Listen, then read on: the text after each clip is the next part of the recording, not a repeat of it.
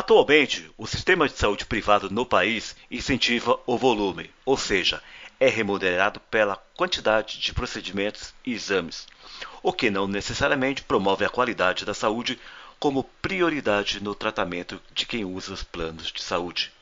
Além disso, é caro para quem paga pelos serviços. Os custos com planos de saúde coletivos, aqueles oferecidos pelas empresas aos funcionários, podem corresponder até 15% do valor gasto com as folhas de pagamento dos empregados.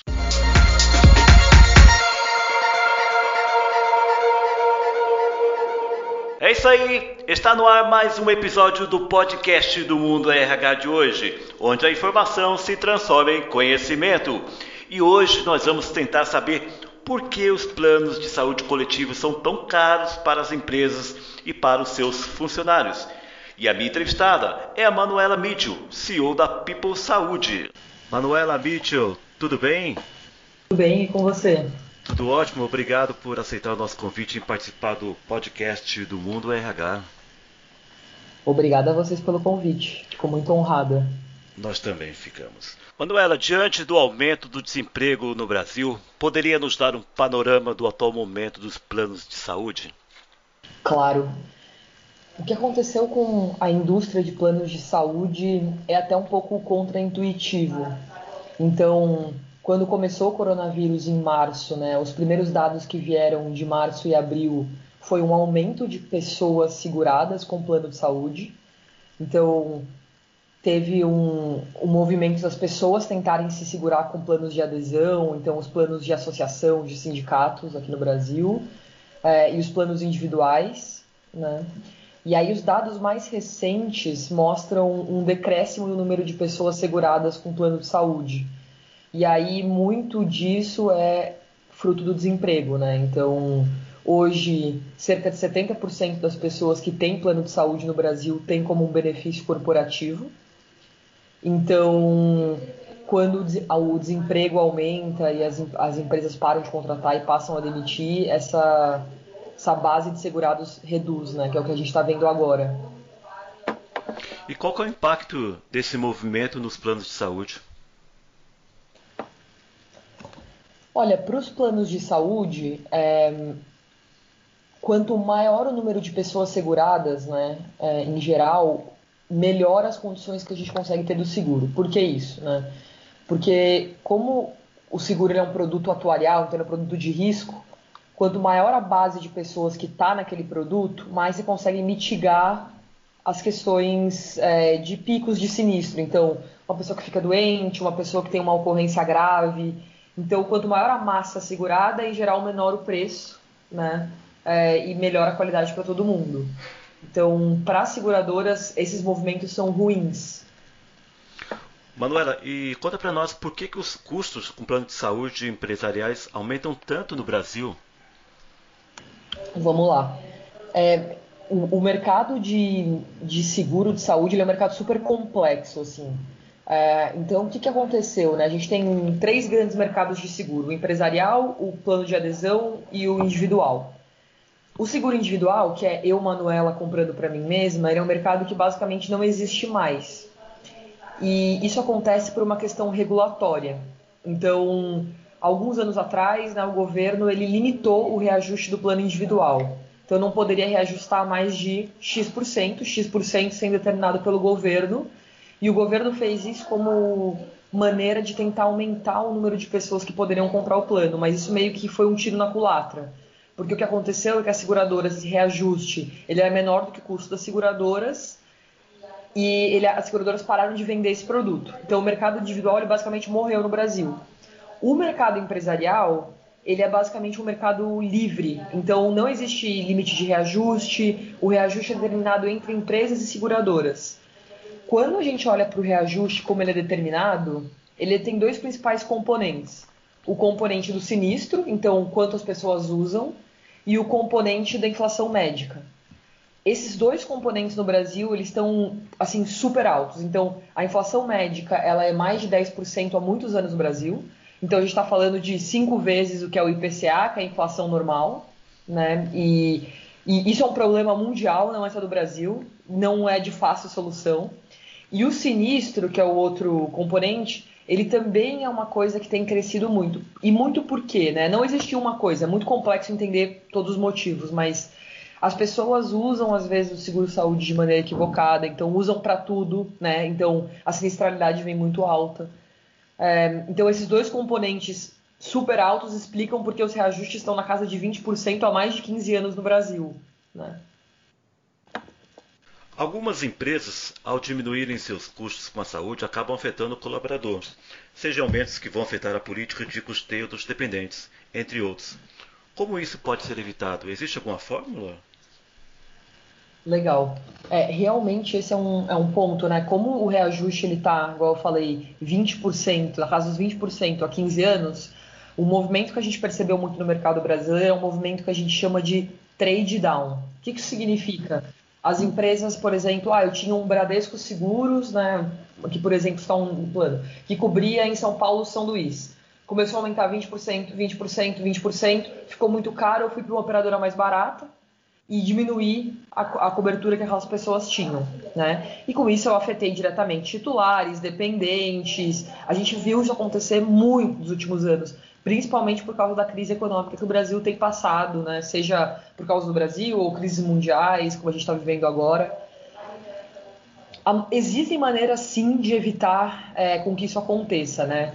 E a Pipo, particularmente, é, a gente tem uma solução de compra de plano de saúde adequada, né? Que a gente chama de um software de compra de plano de saúde. Existe como adequar melhor o seu produto sem que haja perda para os colaboradores. O que eu quero dizer com isso? Às vezes eu tenho colaboradores do estado de São Paulo que não viajam é, e que tem um plano nacional Ultra Plus. Ao invés de reduzir a cobertura e manter um plano nacional, e se a gente manter um plano estadual, um plano regional que a gente chama, e a pessoa vai ter uma cobertura de urgência em outros estados? Talvez aquilo seja o suficiente para manter a cobertura que ela tem hoje, mas sem precisar em nada afetar as coisas que ela usa e que os dependentes dela usam. Então, a resposta para evitar isso é um planejamento de compra muito bem detalhado, que depende de muita análise, depende de muito dado. É, não é simples, mas é super factível. Manuela, sabemos que há uma diferença de preços entre planos de saúde. Como é feito esse estudo para saber qual se encaixa melhor às necessidades de cada empresa? Legal. Então, é, para entender precificação de plano de saúde, eu vou, vou voltar um passo para trás. Então, existem dois tipos de precificação no mercado hoje. Se você é uma empresa, por exemplo, de 0 a 100 funcionários, geralmente o preço, ele para você, ele é tabelado. Então, você vai entrar no que as operadoras chamam de um pool. É, então, o preço ele é uma tabela de preços mensal atualizada pelas operadoras, que varia pela faixa etária. Se você é uma empresa com mais de 100 funcionários, você tem um plano que ele é um preço que ele é calculado com base na sua população, então com base num cálculo atuarial. Então você precisa mandar várias informações, é, tem vários detalhes que são considerados e etc. Quando a gente fala desse primeiro grupo de empresas que são com menos de 100 funcionários, como é uma tabela de preços que a gente tem acesso e a gente consegue atualizá-la mensalmente, a gente consegue olhar para a foto dos preços consegue fazer um raio-x das suas necessidades e fazer esse encontro. Quando a gente fala de empresas com mais de 100 funcionários, toda a parte de ter essa inteligência de preços também significa ter um histórico de preços. Então, se eu, como Pipo, já fiz mil cotações de mil populações diferentes, eu começo a ter uma inteligência de precificação de saber mais ou menos aonde elas vêm. Então, entender, ajudar os meus, meus clientes, meus potenciais clientes, a entender aonde eles deveriam estar precificados e se eles fizerem mudanças para onde aquilo deve significar. Mas o preço exato ele só é obtido pós a cotação específica para aquele cliente. Manuela, a resposta para a melhoria dos custos da, da saúde, dos planos de saúde, é, está na tecnologia? Eu acho que sim. É, eu particularmente vejo a tecnologia como um meio de resolução de problema, né? Então eu acho que não é o único meio de resolver o problema, né? A Pipa é uma empresa de tecnologia e definitivamente a tecnologia pode melhorar muitas coisas hoje. Então, o que eu quero dizer com pode melhorar muitas coisas hoje? Muitos processos em saúde ainda hoje são manuais. Então, do lado da corretora, do lado da operadora, do lado da empresa, Manuais significa um custo com pessoas muito elevado, que tem muito erro. É, e se você, por exemplo, deixa, colocar tecnologia para otimizar esses processos, trazer eficiência, definitivamente você vai ter uma redução de custo aqui. Uma outra parte do problema de saúde é a questão de dados. Isso é muito grave também. A tecnologia ajuda muito nesse caso, mas a gente precisa ter uma visão de dados mais robusta. Então, a Manuela, por exemplo, ela vai no médico, ela faz exames, às vezes aqueles resultados daqueles exames se perdem, ela vai no segundo médico, aqueles resultados daqueles exames não são levados. Então, como que a gente passa a fazer a Manuela e as empresas e, as, e os players do mercado armazenarem o dado e terem essa visão de dados histórica e completa sobre as pessoas? Isso é fundamental para a gente conseguir ter uma saúde mais assertiva no Brasil.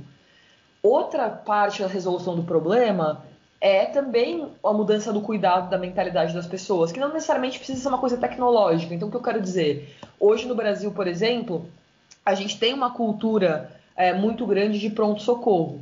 É, as pessoas é, vão muito ao pronto-socorro para tudo, né? E o pronto-socorro acaba sendo uma, uma maneira não tão eficiente de, de resolver o problema. É, ele historicamente tem alto custo, e baixo desfecho clínico, né? Então, às vezes eu tenho uma dor de cabeça, eu tomo uma medicação na veia, aquilo passa na hora e depois eu volto a ter dor de cabeça de novo. Então, ter uma cultura de prevenção e de cuidado primário é fundamental para mudar a saúde no Brasil. Então, quando eu falo que eu acho que a tecnologia, eu acho que a tecnologia pode resolver o problema, eu acho que sim, porque ela é parte da equação, mas o problema de saúde é muito complexo e precisam várias peças e várias soluções se moverem ao mesmo tempo para a gente começar a endereçar esse problema grande que é a saúde, saúde no Brasil. Muito bem. E qual é o cenário que as empresas enfrentam hoje para a renovação dos contratos de plano de saúde? Legal. É, hoje as empresas, né, igual eu falei, plano de, os reajustes eles são super altos. Então, pensando no, no, hoje no Brasil, né, a gente tem um cenário de coronavírus, de retração econômica, vários setores foram imensamente afetados com redução de venda mas o custo de plano de saúde e o reajuste proposto continua vindo na casa dos, dos 15%, 20%, né? É, quando não mais. Então, as empresas estão numa situação delicada e de reavaliação mesmo, de, de qual benefício faz sentido, de como elas conseguem eventualmente otimizar né, esses custos, é, até, até na, na ótica de, de olhar para toda, toda o plano de saúde acaba sendo o segundo maior custo das empresas hoje, depois de salários, né? Então é um custo muito relevante que as empresas precisam olhar com muito cuidado, porque se esse custo cresce 20%, o que eu preciso fazer com a minha folha? É, então as empresas estão num momento delicado de reavaliação de custos de maneira geral e de otimização desses custos, sim. Manuela, na sua visão como CEO da People Saúde, quais são os principais erros na hora de contratar um plano de saúde empresarial? Legal. Eu acho que tem alguns erros que as, que as empresas fazem que eu acho que é, é muito legal a gente pensar, né? A primeira coisa que, que costuma acontecer é eu olhar só para o preço que eu estou pagando e tentar ser muito agressivo na negociação de preço. Então, o preço que me vem é 200 reais por pessoa, eu quero levar esse preço para 50 reais por pessoa. E vamos dizer que eu seja uma empresa super grande e que eu consiga, numa negociação comercial, levar esse preço para 50 reais por pessoa. Mas aí eu, me, eu entro num contrato com a operadora de 5 anos, exclusividade. Você forçou tanto o preço que provavelmente seu sinistro vai ser muito maior do que esse preço e seu reajuste, ao invés de vir 20%, vai vir 50%. Então você, você troca um preço né, hoje muito barato para definitivamente um reajuste muito alto nos próximos anos e você está amarrado num contrato de exclusividade por muito tempo. Então esse é um erro comum que as pessoas têm que ficar muito atentas é, saúde é uma coisa complexa, não existe fórmula mágica, então tomar cuidado para ficar muito obcecado com o preço no curto prazo. Outro erro que eu acho que as pessoas fazem muito é de às vezes ficarem muito apegadas à, à marca, então eu gosto dessa seguradora ou daquela seguradora. Acho que a gente tem que olhar para a saúde assim, quais são os, o que eu quero entregar para os meus colaboradores de cobertura, que eu quero que eles tenham acesso, qual é o nível de reembolso que eu quero que eles tenham, onde eu quero que eles estejam cobertos a operadora ou o plano escolhido é um output disso, é um resultado, e nunca o contrário. Porque se você vem já com uma decisão de eu quero tal operadora, você limita muito a possibilidade de coisas que uma empresa como a PIP pode fazer por você. Né? E eu acho que a terceira coisa que as empresas às vezes acabam cometendo de erro é olhar para a saúde como uma coisa só. Né, para o plano de saúde como a, a solução mágica. Então, ah, plano de, eu pago plano de saúde, não preciso pagar mais nada. Às vezes você precisa, você precisa olhar para trás e pensar na saúde como uma composição de fatores. Às vezes faz mais sentido ter um plano de saúde um pouco menos, com uma cobertura um pouco menos, e trazer talvez um, uma, uma solução de cuidado primário, talvez trazer uma solução de cuidado mental. A gente precisa olhar para o seu sinistro, precisa olhar para os seus empregados, para as necessidades que eles têm e tentar compor o que faz sentido. Então, vou citar um exemplo mais tangível. Se uma empresa tem 50% do sinistro dela hoje em reembolso de terapia, talvez faça sentido a gente ter um plano que tem uma cobertura hospitalar legal, mas colocar uma solução de saúde mental para a gente tentar reduzir o custo com o plano de saúde, que acaba sendo a opção mais cara para você ter esse cuidado de saúde mental e a menos efetiva, e trazer uma opção de saúde mental que vai ter um custo menor, mais efetivo e com mais engajamento por parte dos colaboradores. Então, acho que essa é uma coisa muito importante também. Eu, eu costumo dizer muito, seu, a sua saúde é muito maior que o seu plano de saúde, e, e eu tenho muita convicção disso. Manuela, o plano de saúde ainda é o benefício mais desejado pelos colaboradores? É sim. Definitivamente, o plano de saúde é a coisa mais importante é, para o RH olhar em termos de atração e retenção de talento. Faz muita diferença, não só o que você oferece para os seus funcionários, mas a política também de dependentes, né? Acaba sendo que, como você não tem mais um mercado de plano individual, muitos colaboradores e colaboradoras acabam sendo titular de um plano para seus filhos e seus cônjuges e se você não a permite, ou se você não possibilita a adesão de dependentes, ou às vezes subsidia isso, acaba, a gente acaba vendo muito turnover nas empresas por, por pessoas indo para um, uma empresa com um plano de saúde muito melhor. Então, definitivamente, isso é um ponto fundamental na política de atração e retenção de talento. Manuela, para finalizar a nossa entrevista, eu vou te fazer uma provocação. Eu queria saber de você é, qual a avaliação que você faz do em relação à saúde no Brasil como um todo nesses dois últimos dois anos? Houve um avanço ou um retrocesso? É, eu acho que se a gente olha para o SUS hoje no Brasil, né, é, até por exemplo esse momento de coronavírus que a gente está tá vivendo aqui, né, eu acho que é o momento de até de pensar no privilégio que é ter o, o SUS no Brasil, né. É, por exemplo, nos Estados Unidos, se uma pessoa pega coronavírus e ela não está segurada e ela não tem uma condição de pagar por um tratamento privado, ela provavelmente vai morrer, né? Aqui no Brasil, a gente tem um sistema de saúde universal muito bom na rede pública, óbvio com várias deficiências em cuidado primário, óbvio com várias deficiências, mas ele é um sistema bom sim. É... E o sistema de saúde privado, particularmente falando, é um sistema que nos últimos dois anos se, se mudou, se metamorfoseou muito.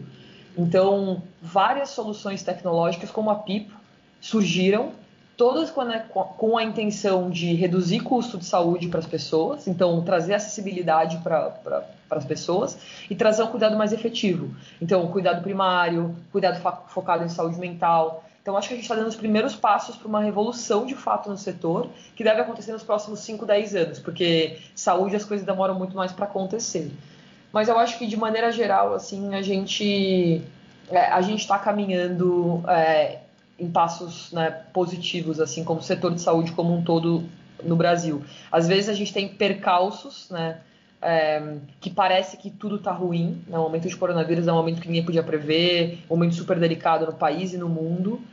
É, mas eu acho que muita coisa boa vem aí pelos próximos anos. Não sei se tanto drivada pelo, pelo setor público, né? Tem um pouco mais de, de dúvidas em relação a isso, mas definitivamente no setor privado vai ter muita gente querendo mudar as coisas e, e trazer uma saúde melhor para os brasileiros. Só para a gente complementar essa pergunta, por que, que o setor público ainda é tão avesso aos avanços tecnológicos voltados para a área da saúde? Essa é uma boa pergunta que às vezes eu fico me perguntando, assim, eu acho, eu tenho uma hipótese, tá? É, se eu olhar, por exemplo, para o que aconteceu com fintechs, se a gente pegar aqui as, as fintechs, né, os bancos digitais, as empresas de empréstimo digital que surgiram no Brasil nos últimos 5, 10 anos, o Banco Central foi um grande fomentador desse movimento aqui no Brasil. E muito porque é, serviços financeiros sempre foi uma coisa meio de caráter privado, né? Então, tinha os bancos públicos, mas eles não eram assim tão é, fundamentais na, na no ecossistema. Quando a gente olha para a saúde, por exemplo, o Ministério da Saúde, os órgãos de, dizem respeito à saúde, tem uma cabeça menos assim pró-setor privado, pró-inovação. Acabam tendo uma cabeça mais de assist... não é assistencialismo a palavra, mas mais de tentar trazer o, mais pessoas para o setor e menos próximas do setor privado.